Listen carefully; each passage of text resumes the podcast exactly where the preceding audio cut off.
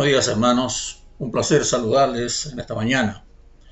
Doy gracias a Dios por tener la oportunidad nuevamente de compartir con ustedes algunos pensamientos respecto de la palabra de Dios. Se ha leído el pasaje en Jeremías capítulo 29 y mantenga su Biblia abierta allí por favor. Hoy día estamos viviendo el día 31 del año 2021 y el año 2020 ya ha quedado atrás. Un año marcado por situaciones no vistas en siglos. Y para nosotros partió con situaciones en el año 2019, en octubre, con un estallido social que tampoco se había visto y generó muchísimas dificultades. Pero lo más relevante durante el año 2020 fue un minúsculo virus que demostró que el ser humano, que se cree todopoderoso, invencible, y que con los avances de la ciencia y la tecnología, todo lo puede, este pequeñísimo virus puso a este hombre, al mundo y a este hombre que se cree todopoderoso de cabezas, sin saber qué hacer. Para muchos el año 2020 es un año para el olvido, porque al parecer las cosas negativas superaron con crece aquellas que consideramos positivas. En medio de este caos y en medio de esta situación se encuentra la iglesia, usted y yo, que también no lo ha pasado muy bien que digamos.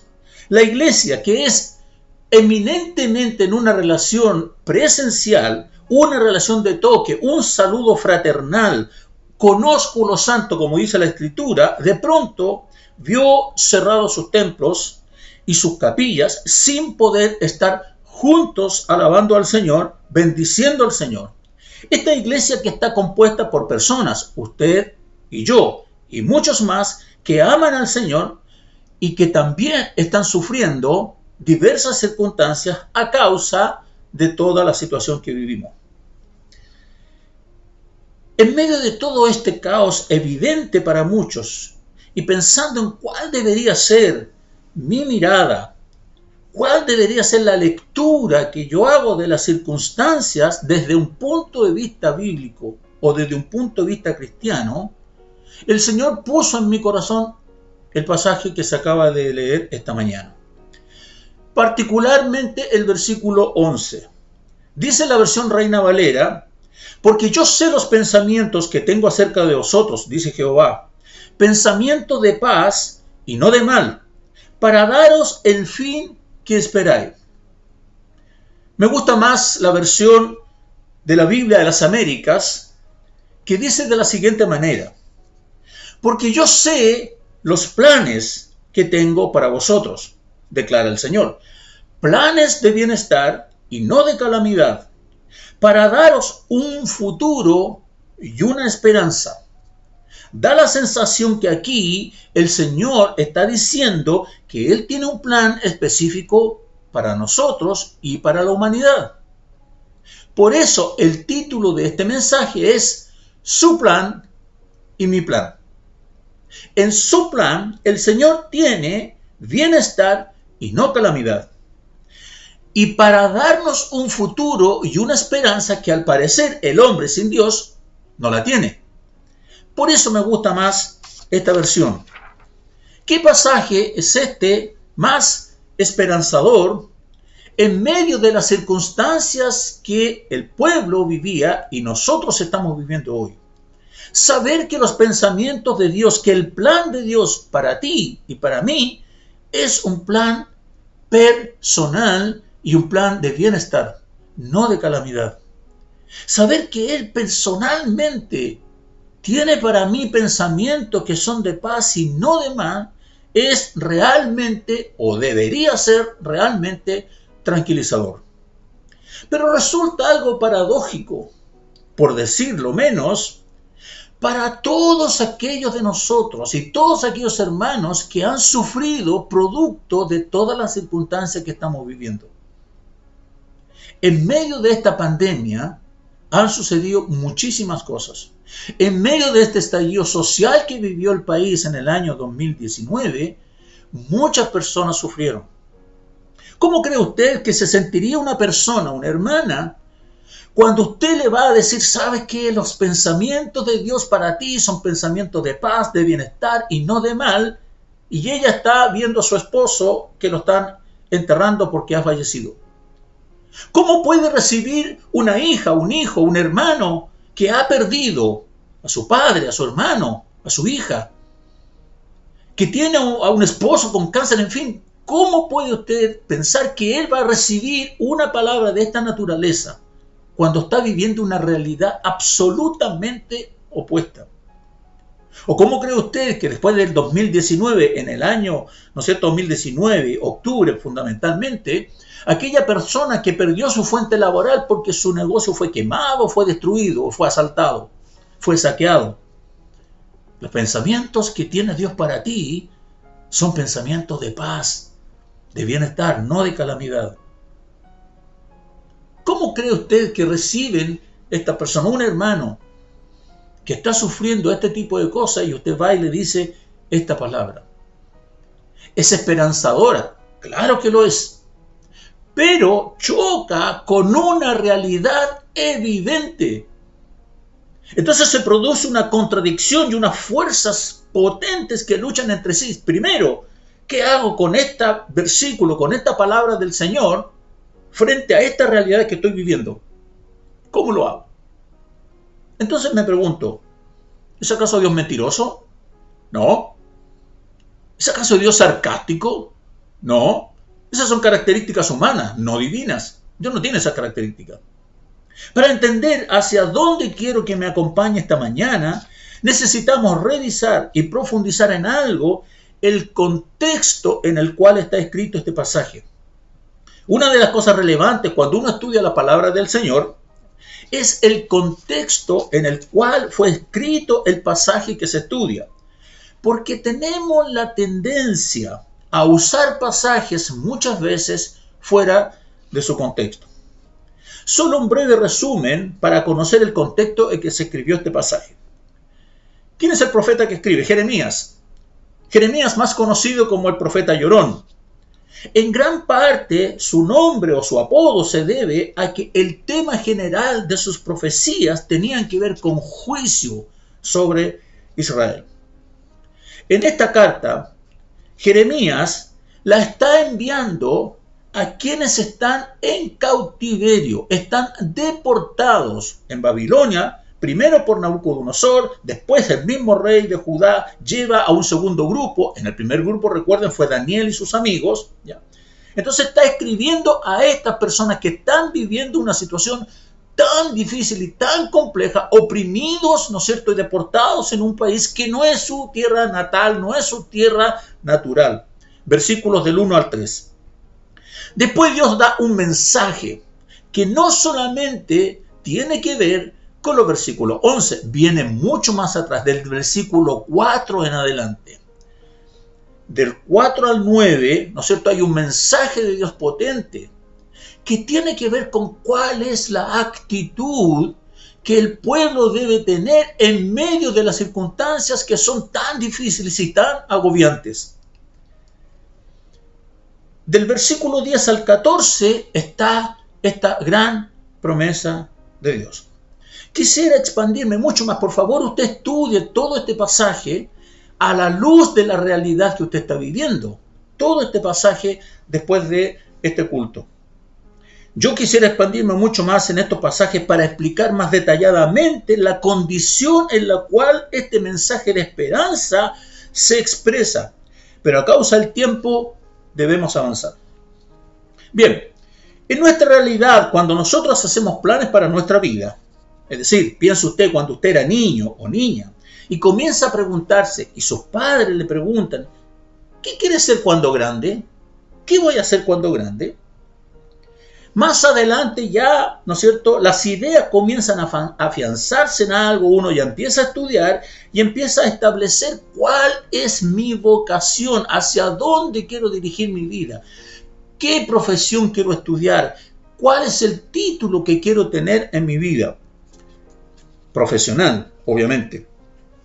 Entonces empiezo a buscar y a estudiar aquellas cosas que son afines a lo que me gusta o me agrada, una profesión, un oficio.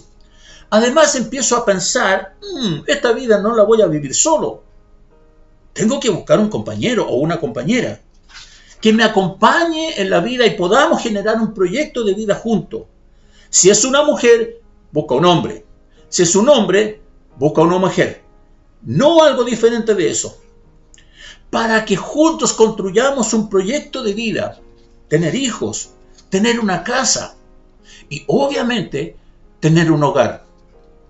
Hay mucha gente que tiene casa, pero no tiene hogar. En fin, tantas cosas que deseamos y proyectamos en la vida. Yo quisiera que usted se preguntara, si todo lo que usted soñó, todo lo que usted programó y todo lo que usted planeó en su plan para su vida, ¿cómo ha sido la realidad? Le hago la siguiente pregunta. En ese plan que usted construyó desde niño adelante hasta hoy, ¿dónde estaba el sufrimiento? ¿O la enfermedad? Las lágrimas, ¿dónde estaban en su plan? Nunca estuvieron. En nuestro plan nunca estaban esas cosas. No consideramos, pero por desgracia la adversidad, el sufrimiento, las lágrimas son una lamentable realidad en nuestra vida. La pregunta es, ¿por qué? ¿Por qué? Y antes de que su mente albergue la posibilidad de que es Dios quien le hace sufrir, quiero tratar de acercarme a responder ciertamente esta pregunta, que es una pregunta muy simple, pero muy profunda. La respuesta más rápida que viene a mi mente es porque sufrimos por cuatro cosas relevantes. Pueden haber más, usted puede encontrar muchas más en la escritura, pero yo he encontrado estas. En primer lugar, sufrimos por nuestro propio pecado. A veces pecamos por omisión o por acción, ¿no es cierto? Y ese pecado tiene consecuencias. A veces tomamos decisiones, malas decisiones que hemos tomado en un principio, en un año, y al siguiente año, los subsiguientes años, aún la consecuencia nos está haciendo sufrir. Tomamos decisiones sin considerar el consejo de Dios o a veces le pedimos al Consejo de Dios básicamente para que ponga su sello de aprobación en algo que nosotros ya hemos decidido. Y eso genera consecuencias. Recuerdo que hace mucho tiempo atrás yo estaba conversando con un grupo de hermanos y hablábamos acerca del perdón, etcétera, etcétera. Y yo dije algo que fue revelador en ese minuto. Y dije, mire, imagínese usted que una persona tiene una relación extramatrimonial y de esa relación extramatrimonial, nace un hijo. El cónyuge puede perdonar a esa persona que la engañó y que tuvo un hijo con otra mujer o con otro hombre. Ah, sí, lo puede perdonar, porque todas las cosas se pueden perdonar. Pero Dios no viene con una goma y borra al hijo. No, el hijo va a estar ahí toda la vida. Entonces la consecuencia se va a vivir siempre. Siempre debemos tener conciencia de que sufrimos a veces por nuestras propias malas decisiones. Incluso a veces una decisión hoy puede ser una buena decisión, pero mañana se transforma en una muy mala decisión. ¿Por qué? Porque no tuvimos la sapiencia para lograr antecedernos a las circunstancias que iban a ocurrir. No planeamos bien. Segunda cosa, sufrimos por el pecado de otros. Hay personas que pecan contra nosotros, nos engañan, nos mienten, hacen cosas deliberadamente contra nosotros. A veces no deliberadamente. Imagínese usted que una persona, usted va saliendo de la iglesia y camina, va a cruzar una calle y una persona lo atropella porque viene manejando en estado de ebriedad. Toda su familia va a sufrir porque usted tuvo un accidente, usted mismo va a sufrir por el pecado de otros. Sufrimos también porque la naturaleza está maldecida y no coopera con el hombre. ¿Cuántas veces catástrofes naturales han hecho desaparecer a miles de personas? De una. ¿Cuántos familiares sufren? ¿Cuántos hermanos nuestros han perdido la vida en catástrofes naturales? Me recuerdo en uno de los terremotos que ocurrieron en Chile, muchas personas en la quinta región saliendo de la iglesia una para, no sé, una terraza, se dio y cayó encima de varios hermanos y fallecieron. Sufrimos porque la naturaleza no coopera con el hombre. Y una cuarta cosa, sufrimos porque mi plan, el plan que yo he construido para mi vida, no concuerda con el plan que Dios tiene para mí. Mi plan no considera situaciones o cosas que Dios sí considera en su plan para mí y que son para mí esenciales en mi vida y que yo nunca las he considerado. Solo un ejemplo para anticiparme. ¿Ha considerado usted en su plan sacar la mentira? No. Pero Dios sí lo consideró. Dios sí considera en su plan para su vida y para mi vida que debe sacar la mentira que hay en mi corazón. Entonces, lo que debemos tratar de entender es cuál es entonces el plan de Dios para mí. No sé cuántas veces usted se ha preguntado o ha orado al Señor pidiéndole que le revele su voluntad, que le revele el plan que Él tiene para su vida, la voluntad específica que tiene el Señor para nosotros. Yo lo he hecho muchísimas veces, tratando de entender qué es lo que Él está haciendo en mi vida. ¿Qué es lo que Él está haciendo en mi vida? Sobre todo cuando he pasado momentos críticos y momentos difíciles en mi vida momentos que no logro entender, ni logro ver, ni sentir a Dios en medio de esas circunstancias. Descubrir cuál es el plan de Dios para mi vida no es tarea fácil. Y no porque Dios no lo quiera revelar, sino porque mi mente y mi corazón no están dispuestos a aceptar lo que Él quiere hacer. Voy a repetir eso. No porque Dios no quiera revelar cuál es su plan para mi vida, lo que ocurre es que mi mente y mi corazón no están dispuestos a aceptar todo lo que Él quiere hacer en mi vida. Entonces, preguntémonos, ¿cuál es el plan de Dios? ¿Cuál es el plan general que tiene Dios para la humanidad y para mi vida? Permiso.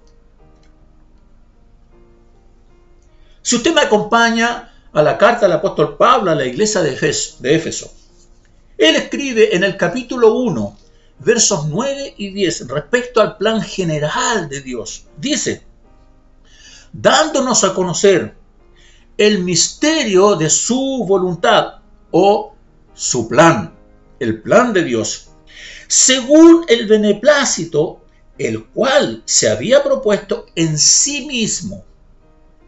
Verso 10, de reunir todas las cosas en Cristo en la dispensación del cumplimiento del tiempo, así las que están en los cielos como las que están en la tierra. A veces resulta bastante simple el leer estos pasajes, pero miren lo que considera este pasaje. Primero, que es un misterio de su voluntad. No porque lo tenga oculto y no lo quiera mostrar a nadie, sino que Él lo ha ido revelando progresivamente hasta el punto que el apóstol Pablo nos revela y nos abre una ventana hacia nosotros para poder ver el plan que Dios tenía para hacer todo lo que ha hecho, todo lo que ha hecho, para crear todo lo que creó.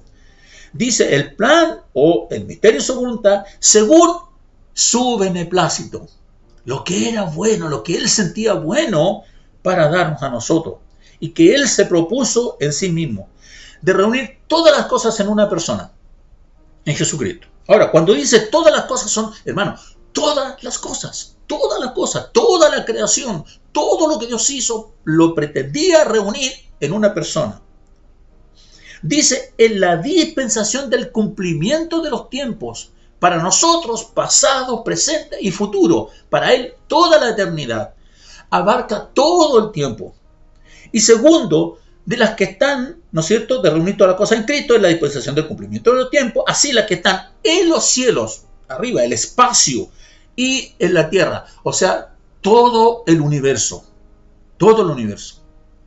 Todo lo creó Dios en su plan para reunirlo en Jesucristo.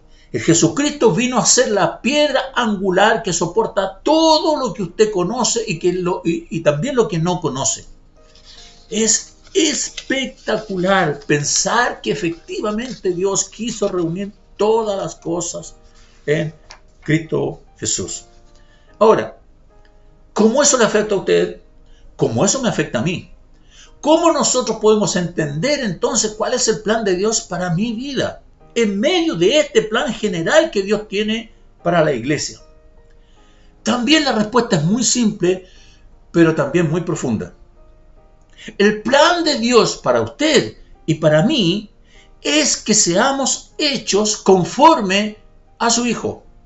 Mire lo que dice Romanos capítulo 8, verso 29 porque a los que antes conoció, también los predestinó para que fuesen hechos conforme a la imagen de su Hijo, para que Él sea el primogénito entre muchos hermanos. El propósito de Dios es que cada uno de nosotros sea conformado a la imagen de su Hijo. Perdón. Fíjese lo que el apóstol Pablo le escribe a la iglesia de Galacia, a los hermanos Gálatas. Él estaba preocupado de efectivamente traspasar este plan que él había identificado en su vida en todos los hermanos. Y asimismo, nosotros, los pastores, los líderes, debemos procurar que en cada uno de ustedes también se han hechos, sean hechos conforme a la imagen de Cristo, así como nosotros. Dice Gálatas capítulo 4, verso 19, hijitos míos, Pablo dice que ellos son sus hijos espirituales, le dice, hijitos míos, ¿por quiénes? O sea, por ustedes. Vuelvo a sufrir dolores de parto hasta que, hasta que Cristo sea formado en vosotros. Hermano, amado, hermana amada, el propósito de Dios para su vida es formarle a usted a imagen de Jesucristo. Entonces, pregúntese usted, ¿cuánto se parece usted a Cristo? Para entender en qué parte del proceso voy de que Cristo sea formado en mí. ¿Cuánto se parece a Cristo? ¿Cuánto hay de Cristo en mi vida? O de otra manera, pregúntelo por antagonismo, ¿qué ven sus familiares en usted? ¿Qué ven sus vecinos en usted? ¿Qué ven sus compañeros de trabajo en usted? ¿Ven la imagen de Cristo en su vida? ¿Ven la imagen de Cristo en usted?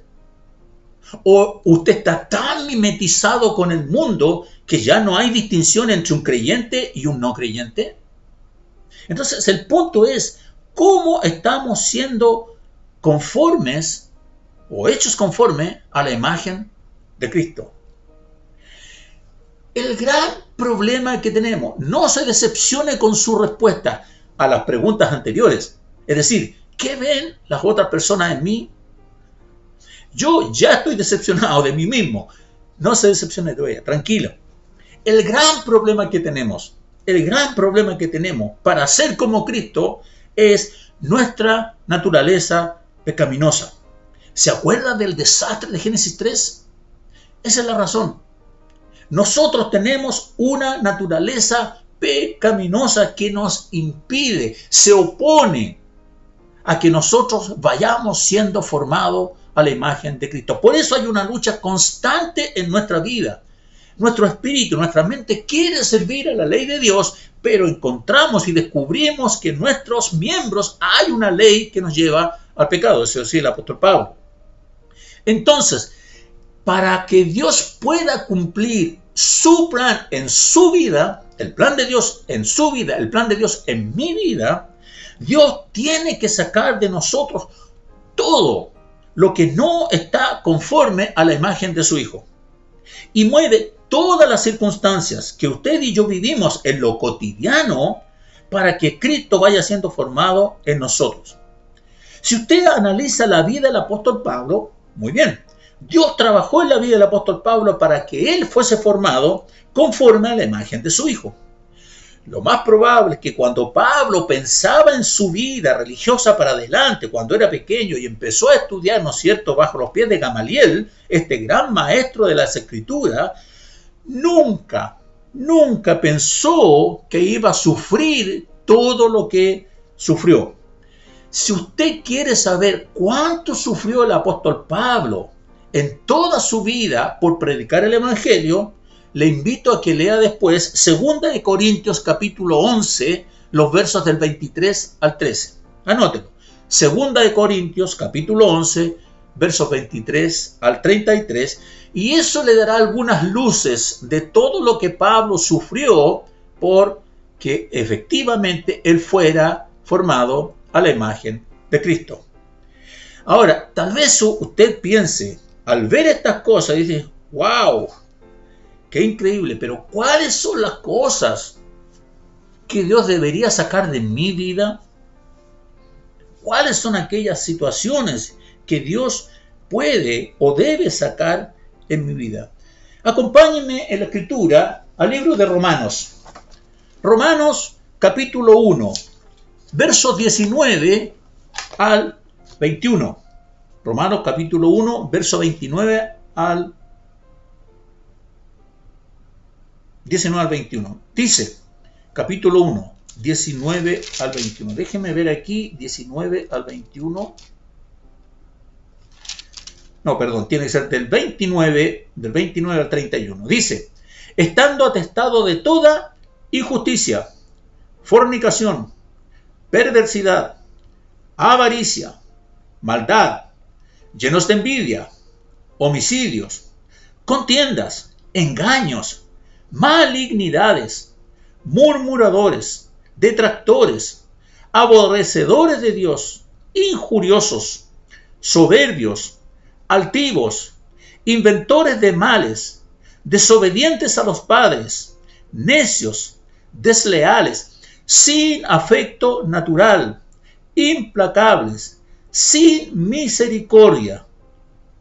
Romanos capítulo 1, verso 29 al 31. ¿Alguna de esas cosas no estarán en su vida? Tal vez aborrecedores de Dios, no, porque te ama al Señor y nosotros amamos al Señor. Pero ¿qué pasa con la envidia? ¿Qué pasa con los engaños? ¿Qué pasa con esas cosas? Bueno, Dios está moviendo todas las circunstancias para sacar de usted aquellas cosas. ¿Quiere más? Sí, podemos ver más. Veamos en Gálatas.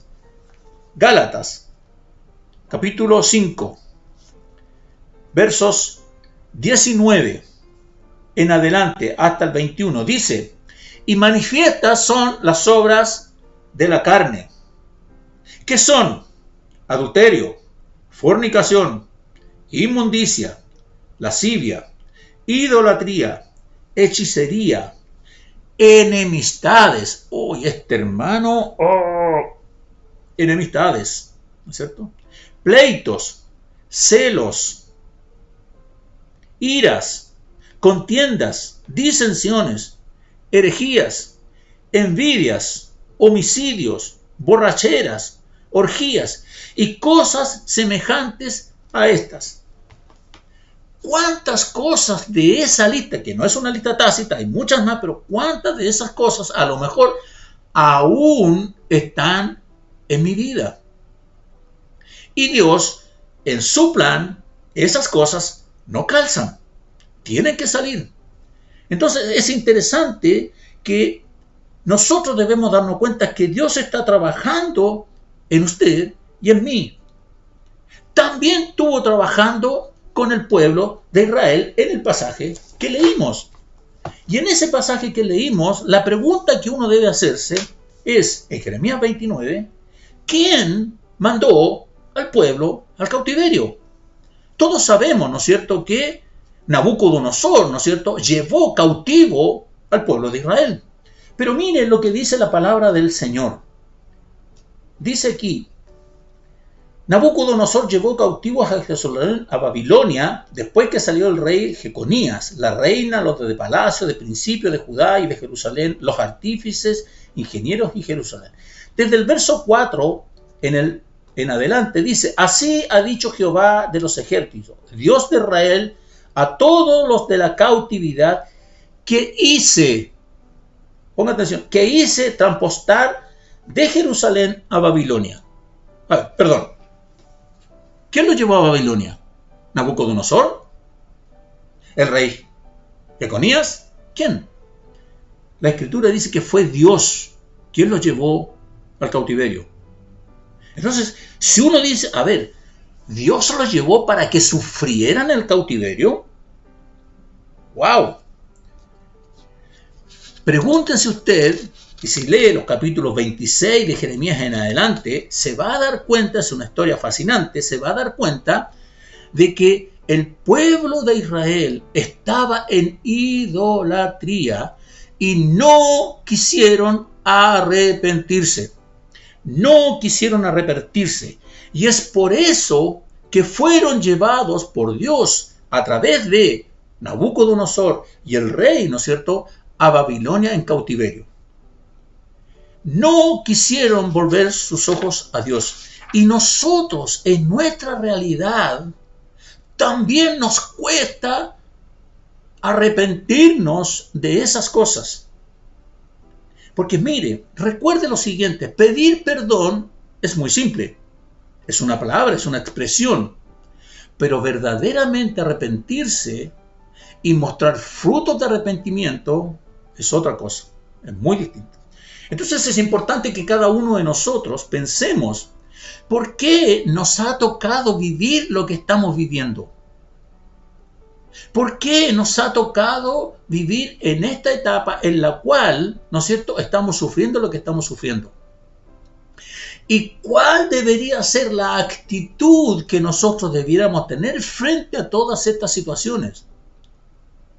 ¿Se acuerda lo que Dios decía en la lectura bíblica? Construyan casas, cásense, procreen, den sus hijas en casamiento, busquen hijas para sus hijos, crezcan, no menguen. Es más, oren por la ciudad en donde están, una ciudad que los tiene a ustedes en cautiverio, los tiene sufriendo, oren por la paz de esa ciudad. O sea, no vayan a protesta y a reclamar contra el gobierno de turno. No, oren por esta ciudad, oremos por este país, a pesar de que pueda ser contrario a mis ideas. Ore por el país de tal manera que la paz del país va a estar nuestra paz. ¿Cuál es la actitud que tenemos que tener frente a esta pandemia, frente a estas circunstancias? Un dato interesante.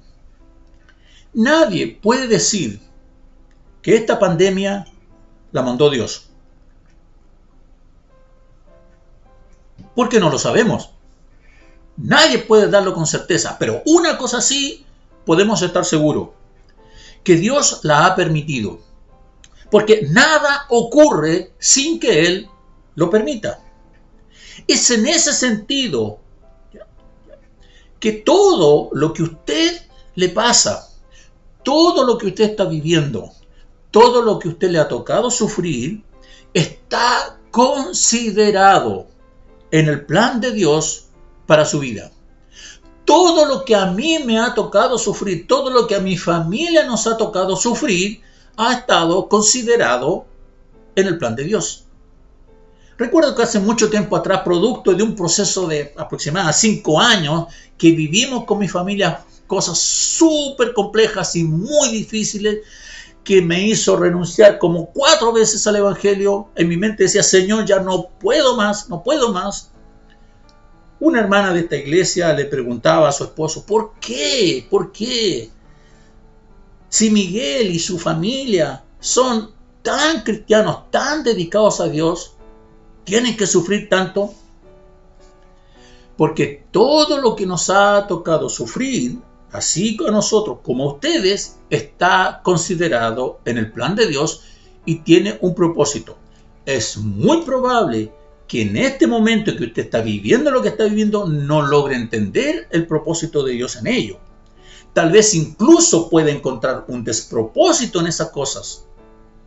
¿Se acuerda de Job? ¿Qué culpa tenía Job de todo lo que le pasó? Nada, ninguna. Pero perdió todo lo que tenía. Es más, perdió a sus hijos, diez hijos, todos murieron, perdió todos sus bienes, su posición, todo, incluso su salud. Y para broche de oro, su esposa le dice, reniega contra Dios y muérete. ¡Wow! Pero había un plan de Dios detrás de todo eso. Un plan de Dios que lo más probable es que en el principio Job nunca lo entendió hasta el final, cuando llegó a decir, de oídas que había oído, mas ahora mis ojos te ven. No sé si se da cuenta que a veces pasamos un momento muy difícil. Y yo sé, yo sé que es difícil. Pero todas las circunstancias tienen un propósito de irle formando a usted a la imagen de su hijo. De irle formando a usted a la imagen de su hijo. Yo sé que es difícil. He pasado muchas situaciones que ustedes han pasado. Con mi familia también, y ya lo estaba explicando. Pero de todas ellas, por más difíciles que hayan sido, han dejado una enseñanza y una madurez que día a día se va edificando, día a día va construyendo y poniendo cada pilar sobre la piedra angular que es Jesucristo y que va a soportar todo el edificio de mi ser. Respecto a esta piedra angular, respecto al fundamento que sostiene toda su vida, el profeta Isaías escribía en Isaías 28, capítulo 28, verso 16, dice, por tanto, Jehová el Señor dice así, he aquí que yo he puesto en Sion un fundamento, una piedra, piedra probada, angular, preciosa, de cimiento estable. El que creyere, no se apresure. Segunda de Corintio habla de lo mismo. Perdón, primera de Corintios, capítulo 3, verso 11, dice, porque nadie puede poner otro fundamento que el que está puesto, el cual es Jesucristo. Jesucristo. Ese es el fundamento. Si usted está fundamentado en Jesucristo, todo lo que le pase en su vida tiene un propósito eterno en Dios para usted, para formarle conforme a la imagen de su Hijo. Sea bueno o sea malo desde nuestra perspectiva. ¿Sabe usted cuáles son los pilares que se van poniendo sobre este fundamento para construir la estructura de su vida? Son las convicciones que deja la palabra del Señor. Y todas estas promesas que el Señor ha puesto en las escrituras para que usted se apropie de ellas, el gran problema que tenemos con estas promesas, y sobre todo esta, porque los planes que yo tengo para vosotros, ¿ya? Son planes de bienestar y no de calamidad, es una promesa que choca con nuestra realidad.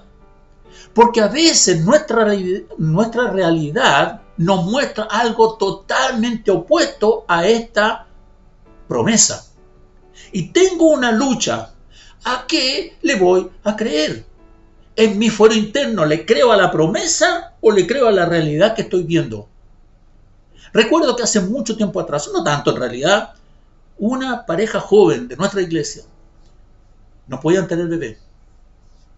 Y recuerdo haber estado hablando con su esposa en un momento en la iglesia y le dije, sabes, con toda la autoridad que el Espíritu Santo me da, tú vas a ser madre.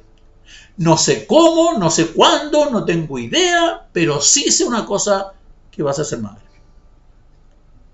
Y después de muchas circunstancias en donde la promesa de Dios de que van a ser padres choca con una realidad que no, no, no, no, y luchan y luchan y luchan.